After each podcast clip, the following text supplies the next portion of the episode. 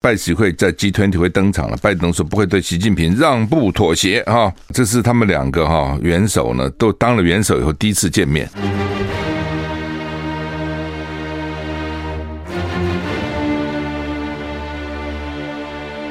赵少康时间，吃喝玩乐骂，和我一起快意人生。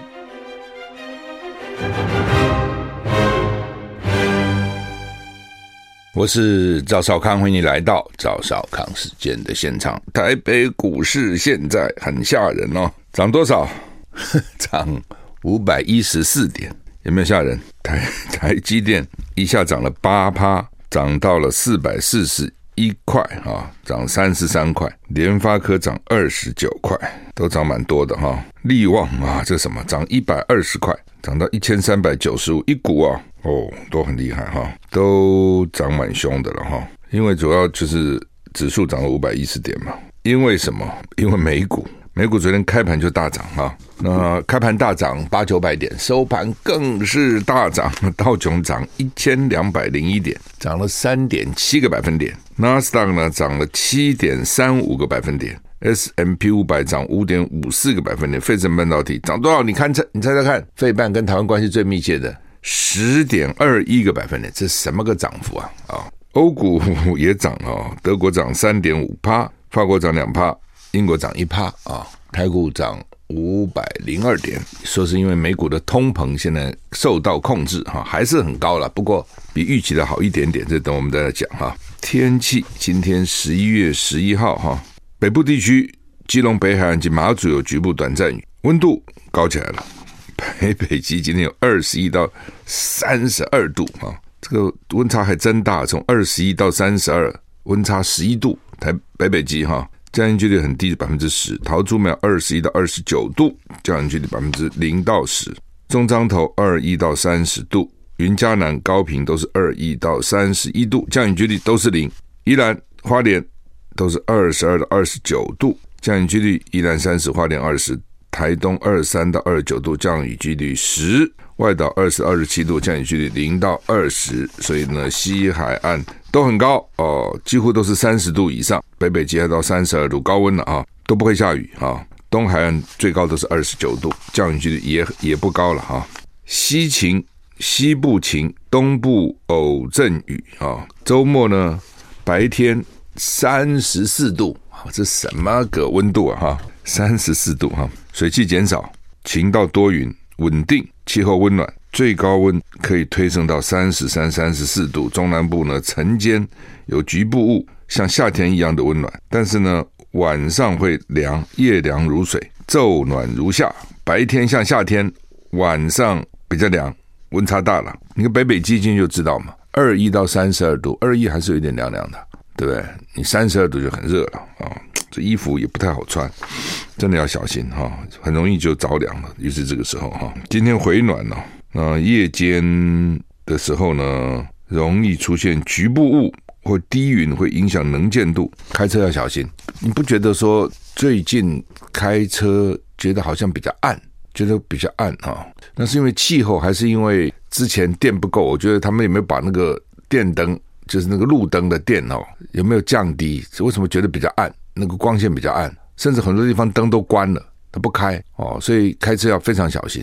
我真的劝你哦，晚上如果你走路哈，不要穿个黑衣服，不要开穿的深色衣服，真的看不清楚。开车人不见得看那么清楚哦，你不要假定人家都看得到你，你稍微身上有一个比较亮的东西，不管鞋子啦、衣服啦、裤子啦、裙子啦，有一个亮的比较好啊。全部黑的，真的很多时候是是看不清楚的啊。再加上呢，嘿嘿，我们。台湾人的眼睛都很不好，好眼睛没几个，难怪飞行员都招不到嘛。空军的了哈，招到都是原住民比较多。为什么叫眼睛好啊？对不对？从小在山林里活动啊，可不可以看到二点零啊？那平地人呢？这个本来环境就很紧缩小，然后呢又三三 C 产品呢，反正各种，所以平地人的眼睛好的很少。本来你开车那个眼睛不是很好，你又又晚上现在又又不亮，暗暗的，你又穿个暗衣服。真的很危险了，我讲真的很危险，要小心哈。好，那么为什么美股的涨到这个地步呢？因为十月的通膨说低于预期，十月的消费者物价年增是七点七趴哦，是一月以来最低水准，所以呢，美股就大涨哦。美国劳工劳工部这很奇怪，都是劳工部在公布哈。劳工部昨天公布十月消费者物价指数 CPI 年增七点七，低于九月的八点二趴哦，那更比六月的九点一趴少。六月的九点一趴是四十年来的高点。那如果把那个食品呐、能源呐、这个波动比较大删掉，核心 CPI 年增六点三趴，低于九月的六点六趴。六点六趴也是四十年来最高。可是你我问你嘛，六点六跟六点三有差那么多吗？其实没有。但是呢，就是趋势了哦。你看个趋势，表示它没有要往上走哦，表示呢好像目前可以控制住哈。哦那这个数据公布以前，华尔街的分析师预期十月 CPI 是增加七点九，就现在是七点七嘛。预测核心 CPI 增加六点五啊，所以呢，结果是六点三啊。如果经过季节调整，十月 CPI 上涨零点四趴，就比九月上涨零点四趴了。你是年增每年的一年，但是你一个月一个月呢，十月比九月增加零点四趴，市场预期是零点六趴。核心物价月增零点三趴，这个月增了零点三趴，九月是零点六趴，市场预期零点五趴，所以你比预期的低就好，你比预期的高就不好，其实就是这样。美国通膨就是去年窜窜升，因为呢，美国给他一直撒币嘛，一救疫情就是撒币撒币撒币，再加上利率那么低哦，所以消费的需求就被刺激了。我有钱，我利率又低，我就买啊，哦，所以呢。再加上全国全球的供应链，因为疫情乱了，海运也乱了，空运也乱了，疫情反正各种供应链都乱。再加上俄乌战争，能源粮食价格飙涨，全世界通膨都不好哦。其实台湾有些物价上涨也蛮凶，那鸡蛋上了三十三趴，这什么什么趴？所以很多国家都在货币紧缩了，不是只有美国都要紧缩啊。那薪资，美国就业市场吃紧，这个跟美国的移民政策有关系，我觉得啊，薪资迅速上升。那另外呢，居住医疗价格也也涨了，租屋啦、汽车保险啦、休闲啦都涨。什么跌了呢？中古车、衣服、机票跌，有涨有跌了啊。居住费用升零点八趴。就是美国的房价只是下跌的，房租是上涨的，所以对老美来讲不一定要买房子。很多年轻人他不买房子，不买房子比较自由嘛，这边住住那边住住，但是他们的房租不便宜。好，好，那么联总会主席鲍尔说呢，抗通膨还有一段路要走，就是不是说哦这样通膨就控制住了，没有哦，特别到了冬天，能源价格可能要涨了啊。拜习会十四号在。巴厘会登场啊！台湾很多人去过巴厘哈，印尼巴厘岛啊，那个地方是还不错的哈，观光旅游蛮好的。那白宫发言人已经发出这个新闻了哈，美国官员说，拜登会跟习近平。坦率表达美国对于台海和平稳定威胁行动的担忧。就美国说，你有你的红线，我有我的红线，拿出来看看，我们红线是什么？有没有冲突？一定有冲突嘛？有冲突，看怎么解决。这态度是对的了。但是呢，彼此美国跟中国，你觉得现在谁信任谁？谁也不信任谁，而且敌意都很深。能够不打就不错了。你说能谈出什么建设性的成果？我是很怀疑了。不过总是谈比不谈好嘛。那最后美国的线一定是和平了。你不可以用武力啊，不可以用非和平的方法，一定是这样子啊！想也想得出来哈，也讲不出什么更高深的话了。老公一定讲这是我的内脏，我的关键利益，我核核核心的核心啊！你不要染指，不要干涉。休息再回来。I like 103, I like radio。我是赵小康，欢迎回到赵少康时间的现场。台北股市现在上涨四九一点啊。俄罗斯开始撤离赫尔松，哈，而且莫斯科正式宣布，他们从乌克兰南部城市赫尔松撤离。乌克兰军队表示，他们取得重大进展，夺回了赫尔松以北五十公里的关键城镇，但也担心俄军将赫尔松变成死亡之城，哈。CNN、BBC 都报道，那乌克兰说呢，俄罗斯宣布正从南部城市赫尔松撤离之后取得重大进展，哦，那另外呢，赫尔松也表明撤离赫尔，呃，俄罗斯也表明撤离赫尔松。赫尔松是南部重要的城镇哈，但过程可能需要好几个星期啊，撤撤军要那么久，这被视为是俄乌战争中莫斯科方面的重大挫折。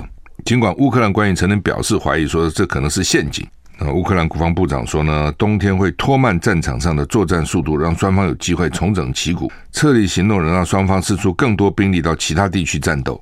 时验报道，乌克兰官员担心俄军将采用焦土战术，撤军后留下毁灭痕迹。哦，就他可能担心俄军走了，但是把这个城市都给你炸了，变成一座死亡之城。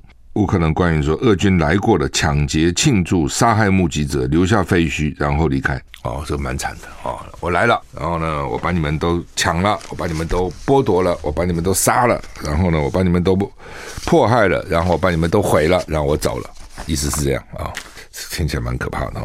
战争哈、美国估计哈、说俄罗斯跟乌克兰双方都死了十万人，各有十万的伤亡，这是美国。参谋首长联席会议主席密利估计，打了九个月，死了十万人哦，各死十万人。然后呢，四万平民死了，多惨！那俄罗斯自己说他是死了五千五五千九百三十七人，反正自己这个都听听就好。那有多少难民？联合国说有七百八十万乌克兰的平民逃到欧洲或俄俄国去，这是逃出国的，还不算在境内流窜的。流离失所的呢，说这个也是美国国防部的这个密利哈参谋总长连就就我等一下我相当于我们参谋总长了。密利估计，俄乌战争让一千五百万到三千万的乌克兰人沦为难民。天哪，乌克兰多少人？一共四千四百万人。按照密利的估计呢，至少一千五百万，最多三千多万，三千万难民乌克兰。也就是说，联合国说他逃离乌克兰的有七百多万。但是七百八十万等于八百了，这样讲了，离开乌克兰八百，很多在国内逃的，很多人没有办法逃出国嘛，他国内逃过来逃过去啊，从这里逃那，从那里逃来，加起来有一千五到三千万，你看这是什么数字？他一共才四千四百万，而且他因为已经限制了哦，十八到六十岁的男子不能够出国，否则的话你自己想想看会，一定会更多人逃掉。所以这个战争打下来，然后各十万，双方的军队各十万死死了，然后四万平民死了，因为他们的部队并没有出动很多啊。你俄罗斯好像也就是出动几十万到乌克兰军嘛，没有上百万的，几十万就死了十万了，那个比例也很高的，对不对？我们不是有一个曾圣光不幸十月底的时候被被打到，然后流血哈，所以战争就很可怕了。战争其实本身就很可怕，好像。我们有点把它当成儿戏哈，好像啊打就打哈，美国会帮我们哈，然后呢真的不行，最后呢苏贞昌一人发一根扫把也可以打，那开什么玩笑？我觉得这个实在是哈，这样真的都是荒唐。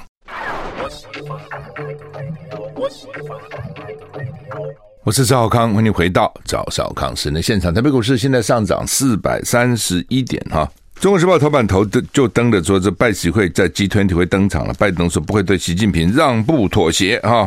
那这是他们两个哈元首呢，都当了元首以后第一次见面啊。你不是他们都当选很久吗？都没有见过面，通过五次电话，没有面对面见过。呃，疫情有关系了哈，还是场合啦等等都有关系了哈。那现在呢，双方都比较确定了嘛哈。习近平也连任第三任他的总书记了。拜登其中选举选的也还可以啊，他自己很满意了，高兴的要死哈。那到处打电话跟民主党人来恭喜恭喜恭喜恭喜哈。拜登说不会对习近平让步妥协啊，一定要这样讲哈，你否则怎么办？对不对？而且将来美中会更紧张，因为主要众议院议长哦，这可能是那个麦卡锡哈，共和党的，那他们非常强硬，尤其抗中非常厉害，而且他早就讲要到台湾来，所以到底什么时候来哦？一种就是还没就任议长之前来，一种是就任议议长以后呢，以议长之尊来啊。那老公会怎么反应？老公吞得下这口气吗？啊，一种是忍了，一种是不忍。因为你之前裴洛西你那么强硬，对，那你碰到 McCarthy，，那你到底怎样？所以未来的变数很多了啊。那共和党强硬，又共和党又在众议院占多数，那你说总统能不强硬吗？对，本来大家认为拜登上台以后对中共会比较松。因为呢，他跟习近平有私交哦，以前在当副总统的时候，或是在国会的时候，跟习近平有有交情，那也一起去旅行过一段时间，很长的时间，所以两个既然有交情，不至于撕破脸嘛。但是呢，拜登上来以后，他做的事虽然他不像川普那样讲话那样那样那样粗鲁无闻，可是呢，他做的事其实还都蛮狠的，并没有因此就松手哦，比如说晶片，川普还没报，还没有这个制裁成这个样子，那拜登就真的釜底抽薪，打到痛脚。那加上将来将来如果共和党再给他压力，哦，等于两边在飙车，在比较了。那你认为行政部门敢对老共松手吗？不可能的啊！而且两个国之间，我看现在是都，因为美国就就就把老共当成非要追上来不可嘛，你也挡不住啊。那追上来，那你就搞什么？你要取代我啊？威胁感就很重。你不要说别的，说我们现在选举好了，那个同个选区，同个选区竞争就很厉害哦。你不过就选个议员或者选个县市长，那个讲话都很难听了。对，同选区的议员，就算原来是同党的，也会觉得哦。你有没有威胁到我？那这两个大国，你自己想，对不对？怎么可能？怎么可能不冲突嘛？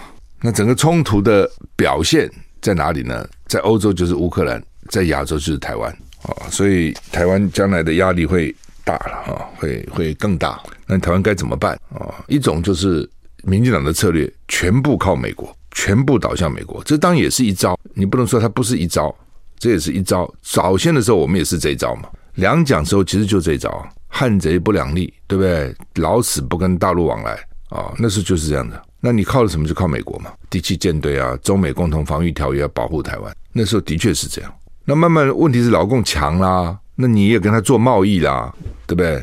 然后呢，你台你台湾的成本也高啦，那时候就这样嘛。台湾的劳工这个福利越来越好啊，也越来越重视环保啊，不能像以前这样给你乱排放、乱污染了、哦，整个的薪资水准也提高了，所以有些行业就转到大陆去了。其实就是这样，两岸就开始往来啦，也不可能一直老死不相往来。而且他也变了嘛，他也不是最早的那个共产党，对不对？那个时候什么三三反五反，人民公社大跃进在里面人，人这个这个文化大革命，四人帮斗等等。后来他也变，他也改了。好了，所以两岸就开始交流。哦，你才赚他那么多钱嘛？那你现在说我停，我怎么停呢？说我开始不要赚你的钱啊、哦，然后台商都回来，或台商转进，不可能的事情嘛。所以，那你现在经济上你得靠大陆，你靠美国很少，因为你去年就赚了大陆一千七百亿美金，你赚美国的两百亿美金，跟日本还赔有没有两百亿美金呢？哦，逆逆差了啊，顺、差了。那你军事政治上你要跟他是零，甚至还是负的，零也就罢了，还负。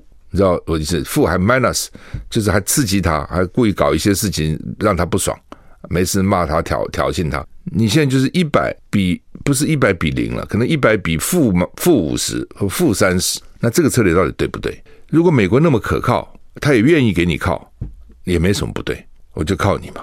那问题只是美国可不可靠？你自己去问美国人，他自己都答不上来，他也不敢给你保证啊。我相信他现在是想保护你啊，没错。既然他也想保护乌克兰呢，对，那打到现在也不过就九个月啊，哎，我们八年抗抗战跟日本打了八年呢，你现在不过是九月，二月到十一月就是九个月啊，老美已经不耐烦了，而且他很划得来啊，他并没有划不来啊，他也不过花了一百八十亿美金嘛，对不对？俄罗斯已经搞得焦头烂额了，普京也 G20 也不去印尼了，这还天下比这更划得来的事情吗？但是就算这样，老美也还在算账，说我们不能开一张空头空白支票啊，不能再开空白支票了，那咱们赶快去和谈呢。I like 103, like radio 我是赵少康，欢迎你回到赵少康时间的现场。台北股市涨四百一十二点哈，哎，所以这个两岸的问题这是很麻烦的哈，就是理论上。当然，你可以说，呃，我们靠美国，百分之百靠美国啊，美国会保护我们啊，再怎么样，美国也比我们强嘛，对不对？所以他保护我们哦，那再怎么样呢？老美国也比老共强了啊。那问题只是说，老共离我们比较近嘛，所以他有这个地理优势，就是局部优势了。很多我们我们讲，美国是有全面优势，在全世界都可以，但老共有局部优势，在这附近他可以，老共还没有全面优势。全球优势，老美有，但是问题，老美也不能把全球力量都调到这里来啊。那另外就是老美到底可以靠到什么地步？我刚刚讲嘛，乌克兰不过打九个月，他现在已经开始不耐烦了，而且你怎么看他都是划得来的，对不对？怎么看老美老美一一个兵一个卒都没有派到乌克兰去，有没有私下派不知道，至少表面没有。去的话，最多也是训练人家，没有真的派兵去打仗，对不对？就是给你一点钱哦，送你一些武器，也就是这样啊。那都不耐烦了，现在都逼那个乌克兰说要去谈了，说我已经不能给你一张空白支票了，一张 blank check 不能给你了。那如果老老美倒是不给他，那乌克兰衰死了。乌克兰能打到现在，你看俄军要从什么赫尔松撤退，就是因为美国嘛，美国的武器嘛，对不对？但是问题就是老美可不可靠嘛？老美如果真的可靠，对不对？跟你签下生死契约，不管怎么样，老美都支持你到底，那就靠吧。反正老共越来越强，你台湾怎么办呢？那老如果你认为老美不是那么可靠，那你就要自求多福啦。什么叫自求多福？自己要想办法，你还是要靠老美，但你不能都靠啊，对不对？至少你比如说三十七十，我七十靠老美，三十呢跟大陆呢维持一些关系，不要搞到零，不要搞到负。那老美没什么话讲啊，老美自己也要谈呐、你拜登不跟习近平也要谈嘛，对不对？那你可以谈，我不能谈，对不对？你既你现在也自己也讲啊，说我们竞争是免不了的，但是不会斗争啊。这拜登一再强调啊，那两岸之间一样啊。对，我总要维持一个基本的交往嘛，基本的往来嘛。那你老美真的要反对吗？我觉得你你你拿到全世界去讲说，为什么你要反对呢？那今天民进党就在美国替蓝营点点这个抹红，就蓝营通通是红，通通是反美。其实哪有反美呢？反什么美呢？反美干什么呢？干嘛要反美？不需要反美。对，我们还是得靠美国。那问题是你靠到什么地步？你要全部赖上去，就整个扒上去，我就是你的了，你就无论如何要这个负责我到底了。他如果愿意演啊，问题他他第一个他有这样的意愿吗？第二个他有这样的能力吗？哦，那你自己总要替自己想想吧，你不能都靠了他嘛。其实就这么简单，这个道理就这么简单，这个道理那么难吗？但是一旦变成政治问题就很难了。哦，政治问题就是一定要有敌人嘛。那对民进党，美国现在敌人就是老共啊。对民进党来讲，敌人就是中国啊。那既然他是敌人，你跟他交什么往呢？你跟他发生什么关系呢？你当然是坚壁清野，干到底嘛。哦，所以你任何人说啊，我们要和好和和平啦，不要打仗了，你都是卖台，你都是投降。台湾现在就变成这样子，那这样搞下去就很危险。好，那么联合报头版，台南两个地方哦被昨天其实同样一个人啦。只换了一个车，换了一个牌，连开就整个两边加起来开八十八枪。一个在台南市学甲工业区，另外一个呢是市议员叫做谢财旺的服务处。那学甲工业区呢的老板呢是民进党的中执委，他说那是以前。那谢财旺原来是无党籍的市议员，现在交给他女儿，他女儿呢就加入民进党提名哦。那中主委就是郭在清。郭在清呢，跟这个谢财旺两个人又是有交情的哦。谢财旺女儿叫谢淑凡，代表民进党选市议员。高雄市三天以前黑帮谈判开十五枪，两人受伤，这又跑到高雄开八十八枪，不同的人了、啊、哦。那台湾到底怎么？第一个大家好奇，怎么那么多枪啊？枪支不是管制吗？我们在美国枪看美国枪还是开的开放的哦，你可以申请，你可以买。台湾是管制的，怎么动辄黑道都有枪，而且一一打就。几十发、几十发这样打，哦，当然这种冲锋枪呢，等等是卡宾枪呢，啊，是可以连发了，还是蛮可怕的，哦，那怎么回事？台湾治安到底怎样？而且你还去在选举期间去打这个议员的服务处，你好大胆呐，对不对？所以谢龙介就说了，这什么意思啊？你们怎么只只只想政治，只想维安，不想治安呢？这维安就给蔡英文、苏贞昌的维安了，到每个到。到一个地方去，都几百个警察这样去保护他，路口都是警察，这叫维安，维他的安，治安是一般老百姓的安全。我是赵少康，欢迎你回到赵少康时间的现场。台北股市现在上涨四百二十八点哈。好，文化部说要把这个闽南语改叫做台湾台语，因为呢，到现在为止基本上还是称闽南语，所以呢，文化部说呢。会全面检讨，一个月内会改正。其实他语言就是这样了哈。那他到底该教叫闽南语还是台湾闽南语？当然就是福建南方嘛，闽南嘛，跟台语是不是完全一样？不是，不一定完全一样。那个口音，漳州、泉州都不一定一样嘛。我在台南，我学的是台语或是闽南语。到了台中，有些还不一样哦。你比如说脚踏车，有的就叫做卡达掐，就这样；有个叫替妹，就铁马，就是不同啊。哦，那 发音有有也有一点点差异了。那你现在听福建人，就是听 不是福建人，听那个好吧，福建人讲的闽南话，就有一点点口音的不同，这很正常嘛，对不对？你听金门马祖的人讲的这个闽南话，也有一点点差别，跟台湾有点差别。好，那现在问题来了，闽南语反正就是因为它是从闽南来的嘛，那你改成台湾台语，那马祖人讲的是什么话呢？金门人讲的什么话呢？哦，他们讲的台湾台湾，我在金门讲什么台湾台语呢？我说福建台语啊，福建闽南话。那当然，你如果其实我觉得，如果真的要改，不是不行了，这反正你要改就改了嘛，对不对？那只是一个讲法，就是反正民进党就不想跟大陆发生关系嘛。其实从这角度就这样嘛。那要不跟大陆发生关系，就不能叫闽南嘛？我怎么叫闽南呢？怎么跟福建发生关系呢？我是台湾呢？怎么是闽南呢？其实就是台语就好了。其实台语，台语就是，假如你说台湾闽南语。那有你，你必须要讲加个台湾，因为我是台湾的闽南语不一样。那如果你台语，台语就是台语了，还什么台湾台语呢？对不对？你说英语就是 English 嘛，对不对？你也很少再去讲说这是英国英语，对不对？English？English American English，非要这样讲吗？好像也一般也没这样讲嘛。你可以说它是美式英语有啦，但是他们也不会讲。我们的英文课就是 English，不会说我这个念的叫做美国英语。那你说美国英语跟英国语一样吗？也不一样的，发音就不一样的。你听那个发音，一听就知道是不同的。那老美会不会讲说，我不要跟英国人完全没有关系，所以我叫做我不要叫英语啊、或者我不要叫我干脆叫做 American 啊、，Americans American，按他们讲应该这样，台语台湾台语，美国应该叫 Americans American，美国的美语这样啊。就是你就知道说，他非要强调这是台湾，其实你那个台语就是台湾话嘛，台语就是那个台就是，那么否则那是什么呢？好，那么另外呢，现在哈台大好多工科不考国文，然后呢，甚至现在还有一百多个学系不考英文，还包括国际贸易哈，我这这真是我看都昏了哈。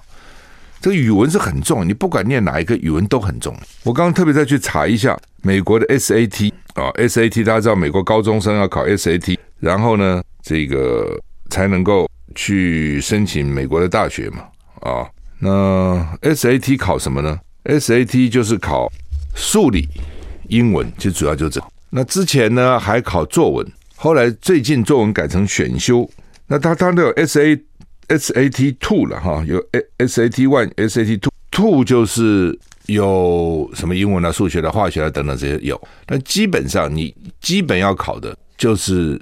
英文跟数数理其实就是这样子，所以呢，基本上那老美也没有说，因为你要去申请 MIT 的物理，你物理很厉害，所以呢，我们都不看你英文了，没有这样子啊，啊，还是要还是要要数理跟英文都要考啊。我们考那个 GRE，那都是研究所了。假如说我要考 GRE，我要升要考研究所，还不要说什么 GMGMAT 那个念 MBA 的，我们都要考 GRE，也就两大部分呐，文字跟数理啊，就这两大部分呐。那很好笑了哈，因为我那时候也去考了，我就没有什么准备了，因为在服兵役嘛，就去考，就是考了考古题，稍微看看考了，英文很难的，英文我分数不高，但是数理我是满分。满分就全世界考这个的，要想念研究所的，我是九十九趴，知道意思吗？就是全世界的前一趴了。然后我去到美国学校去，他就说你外国学生都要都要英文要再修一下，但是你 GRE 如果考八百分以上就不必了。哎，我说我这个光数理就八百分了，结果人家是就问你英文呢，老美没想到嘛，这个很好笑。我刚想的突然笑了。好，我们时间到了，谢谢你收听。哦，对不起，还一分钟，我这么讲的兴奋，就是说。老美的意思说，因为大部分老美是英文好，数理没那么好，所以他就讲说，你如果考八百分，你就可以不修英文了。那我数理就八百分了，对不对？英文大概四百三三四三百多四百分，不不高了，加起来一千二。那你去他一看你超过我八百了，但是但但是其实我英文不高啊，我是靠数理，但他没想到这一点呢、啊。他当时规定就是说，只要 GRE 八百分以上，你英文就不必修了。就不必外国学生不必修了，所以我去找那个 Graduate Dean，就是教务长了。我说我超过了，你给我 approve，就是我可以不修啊。然后他就一看说啊，你数理八百，I never seen this，我从来没有看到这个考这样的啊。但是他也要按照规定也给我过了，好吧？我们时间到了，谢谢你，再见。